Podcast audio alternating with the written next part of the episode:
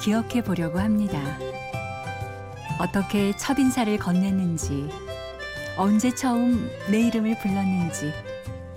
그런데 기억이 잘 안 나네요.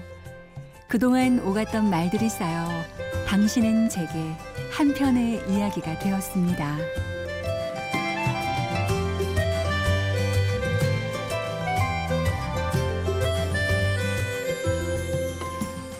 심야 라디오 DJ를 부탁해 문학의 밤 두 번째 시간. 오늘 DJ를 부탁받은 저는 김민신입니다.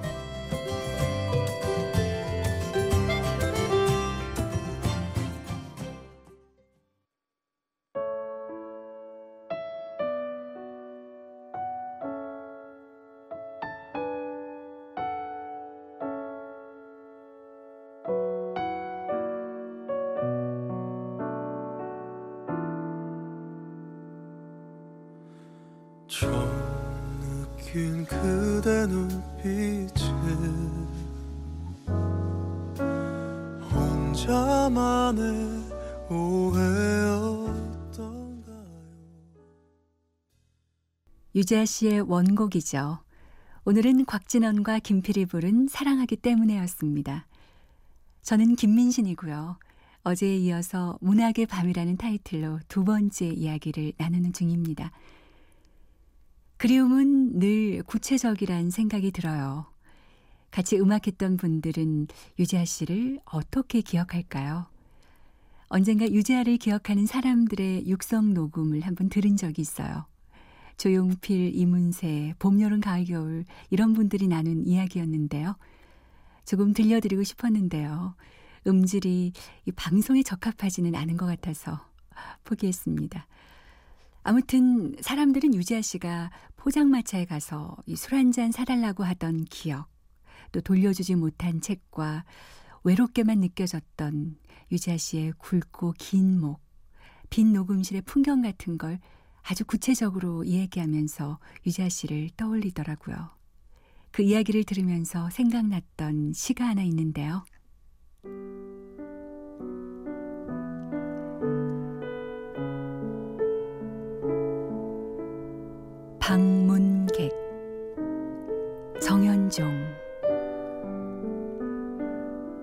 사람이 온다는 건 실로 어마어마한 일이다.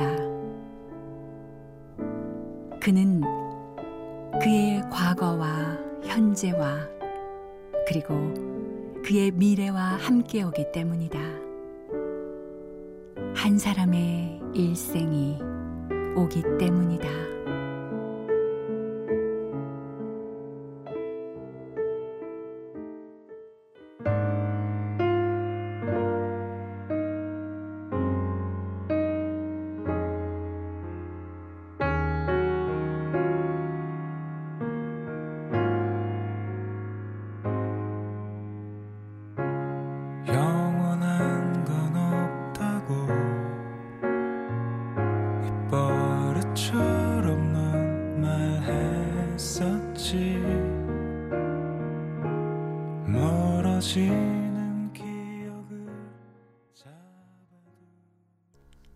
윤상의 영원 속에 듣고 왔습니다. 어느 책에서 봤는데요. 그 작가는 이 노래를 자전거 타면서 듣곤 한대요. 그래서 저는 이 노래를 들을 때마다 자전거 타는 상상을 하거든요. 그럼 이 노래가 더 좋게 들리는 거예요. 신기하게요.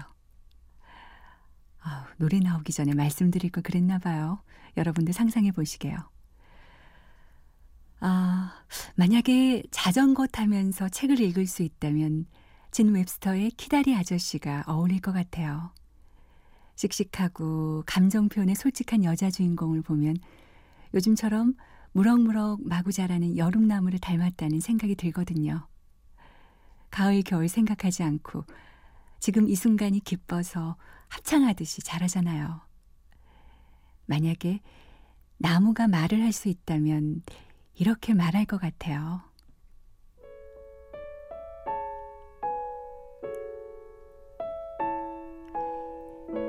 정말로 소중한 건 커다란 기쁨이 아니에요.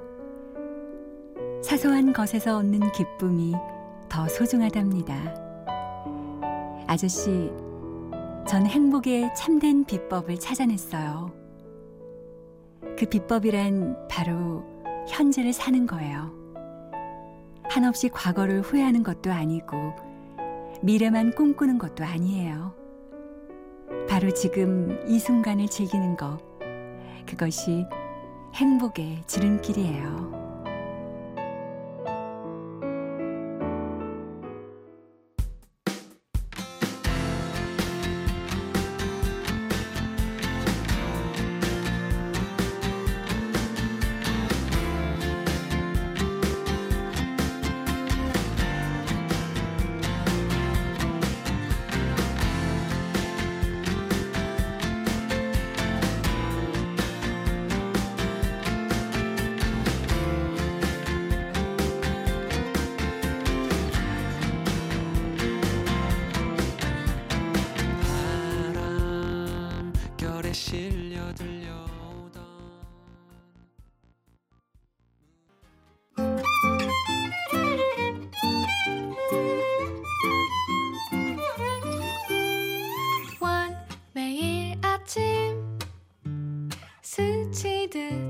마주치듯 엔투 나를 보며 개구진 인사를 하죠. 셋 오후 두시.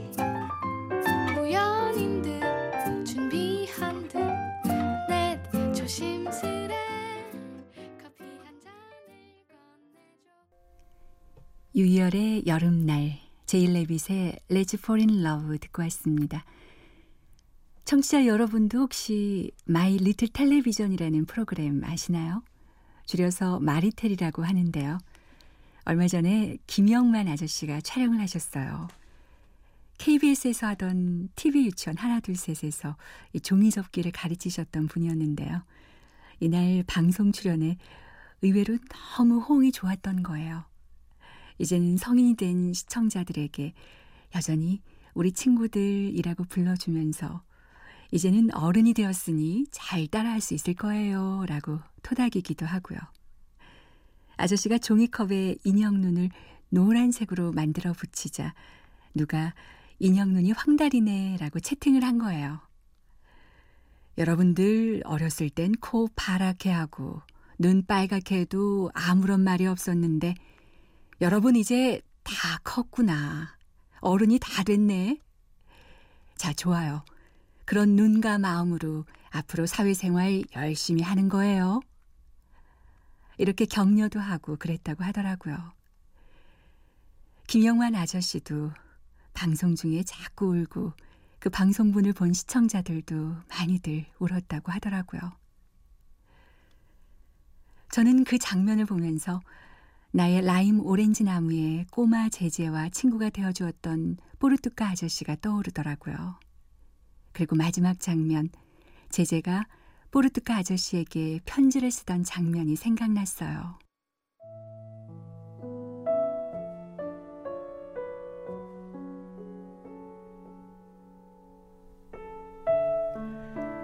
사랑하는 마누엘 발라다리스 씨, 오랜 세월이 흘렀습니다. 저는 48살이 되었습니다. 때로는 그리움 속에서 어린 시절이 계속되는 듯한 착각에 빠지곤 합니다. 언제라도 당신이 나타나셔서 제게 그림딱지와 구슬을 주실 것만 같은 기분이 듭니다. 나의 사랑하는 뽀르뚜까. 제게 사랑을 가르쳐 주신 분은 바로 당신이었습니다. 지금은 제가 구슬과 그림딱지를 나누어 주고 있습니다. 사랑 없는 삶이 무의미하다는 걸 알기 때문입니다. 때로는 제 안의 사랑에 만족하기도 하지만 누구나와 마찬가지로 절망할 때가 더 많습니다. 그 시절, 우리들만의 그 시절에는 미처 몰랐습니다. 먼 옛날 한 바보 왕자가 재단 앞에 엎드려 눈물을 글썽이며 이렇게 물었다는 걸 말입니다. 왜 아이들은 철이 들어야만 하나요? 사랑하는 뽀르뚜까, 저는 너무 일찍 철이 들었던 것 같습니다. 영원히 안녕히.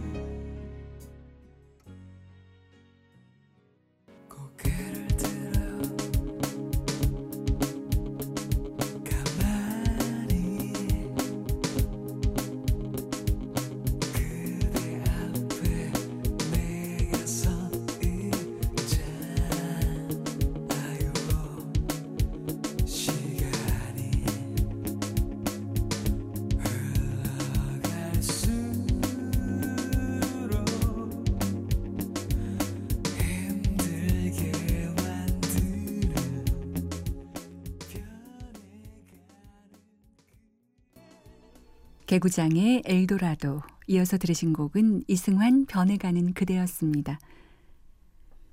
너만 그런 게 아니야. 남들도 다 그래. 라는 말이 주는 위안 있잖아요. 아, 나만 다른 게 아니구나. 라는 안도감. 몇 살에 결혼을 하고, 아이는 몇 명을 낳고, 아파트는 몇 평에 살고, 우리나라처럼 이 평균의 삶이 정해져 있는 곳에서는 남들과 다르다는 게 아마 엄청난 불안이 되기도 하잖아요. 그래서 아홉수라는 말도 있는 것 같아요. 그때까지 남들 하는 건 해야 한다라는 그런 데드라인 같은 거. 저는 스물아홉, 서른아홉, 이 아홉 살이라는 게 돌아올 때마다 아주 답답한 시절을 보냈던 것 같아요. 그런데 이제 읽어드릴 김동영의 너도 떠나보면 알게 될 거야를 보면 남들하고 다르다는 게 오히려 위안을 줍니다.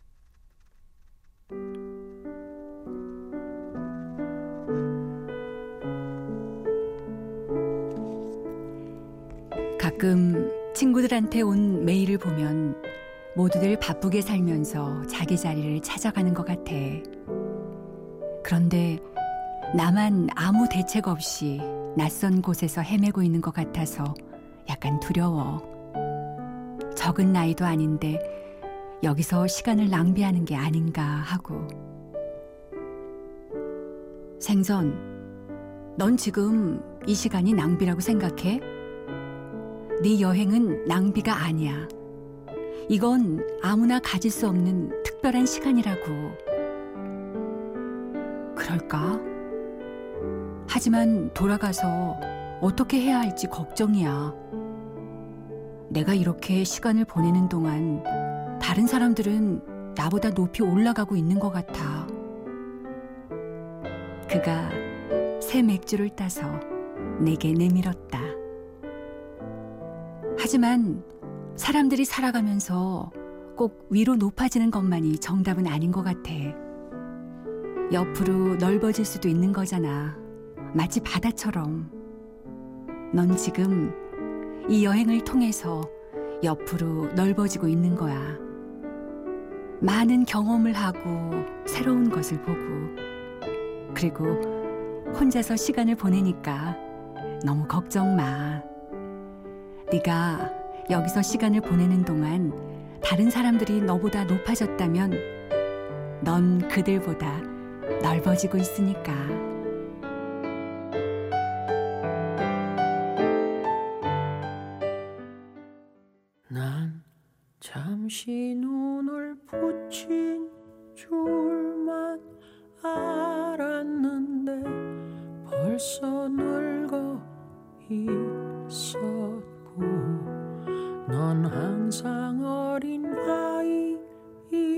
줄만 알았는데 벌써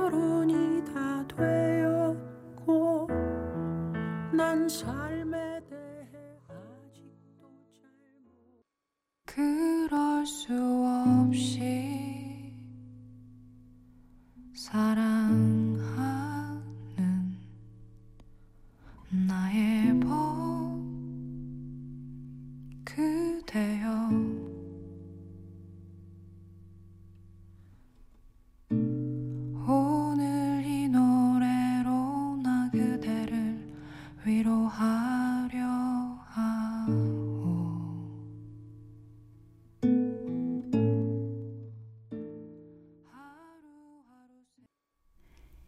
양희은의 엄마가 딸에게 이어서 강하솔의 그대에게 들으셨습니다.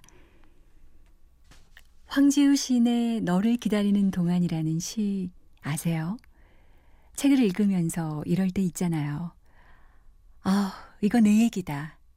저 이 시를 읽으면서 한때의 제 얘기 같아서 살짝 두근거렸답니다.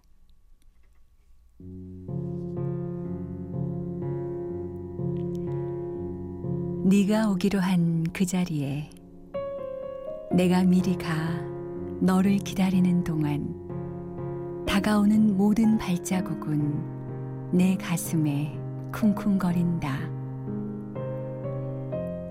바스락거리는 나뭇잎 하나도 다 내게 온다.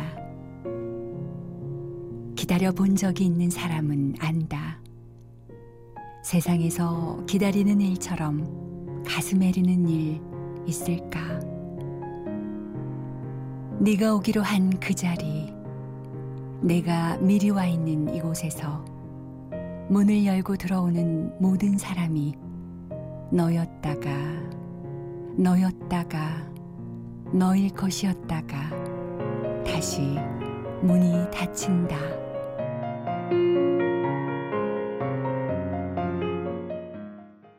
어제 친구가 결혼했는데요. 식장으로 걸어 들어가는 친구 뒷모습 보면서 막 울었어요. 왠지 아주 헤어진다는 느낌이 들었거든요. 음, 순간 그런 생각이 들었어요. 헤어지지 않고 살 수는 없을까 하고요. 아저씨는 저보다 좀 더 사셨으니까 그만큼 헤어진 사람들도 많을 거예요. 그쵸? 그랬겠지. 그래도 좋아하는 사람들과는 헤어지지 않았으면 좋겠어요. 그래? 아저씨는 더 이상 헤어질 사람이 없는 것처럼 보여요.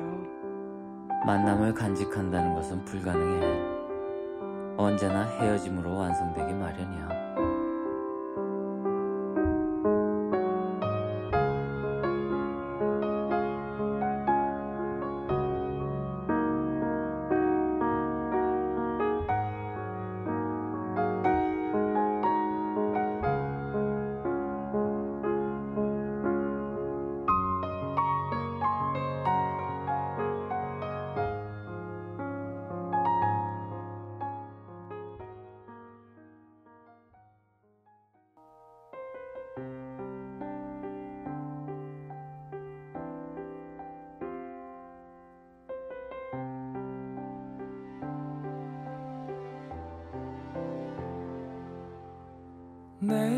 지금 할 수 있다면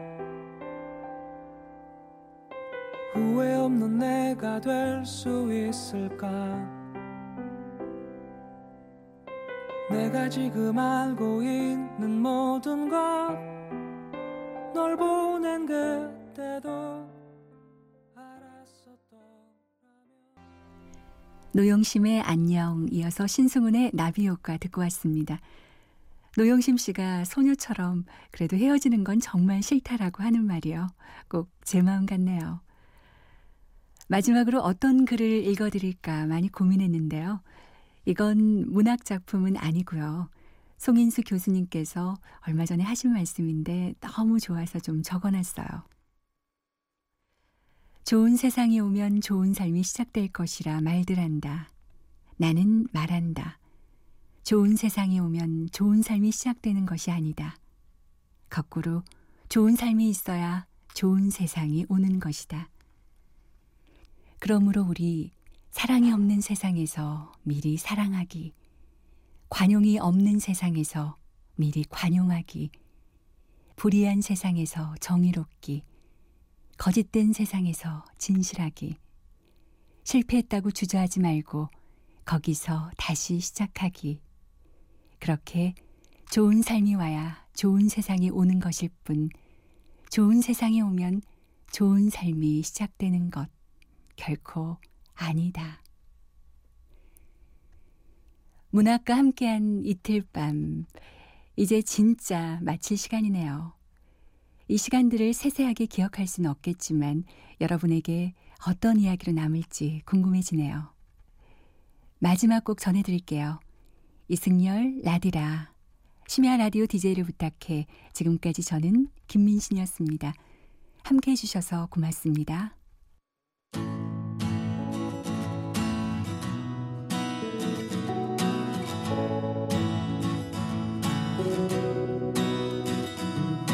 부담 갖지 말길 뭘 더 바라지는 않아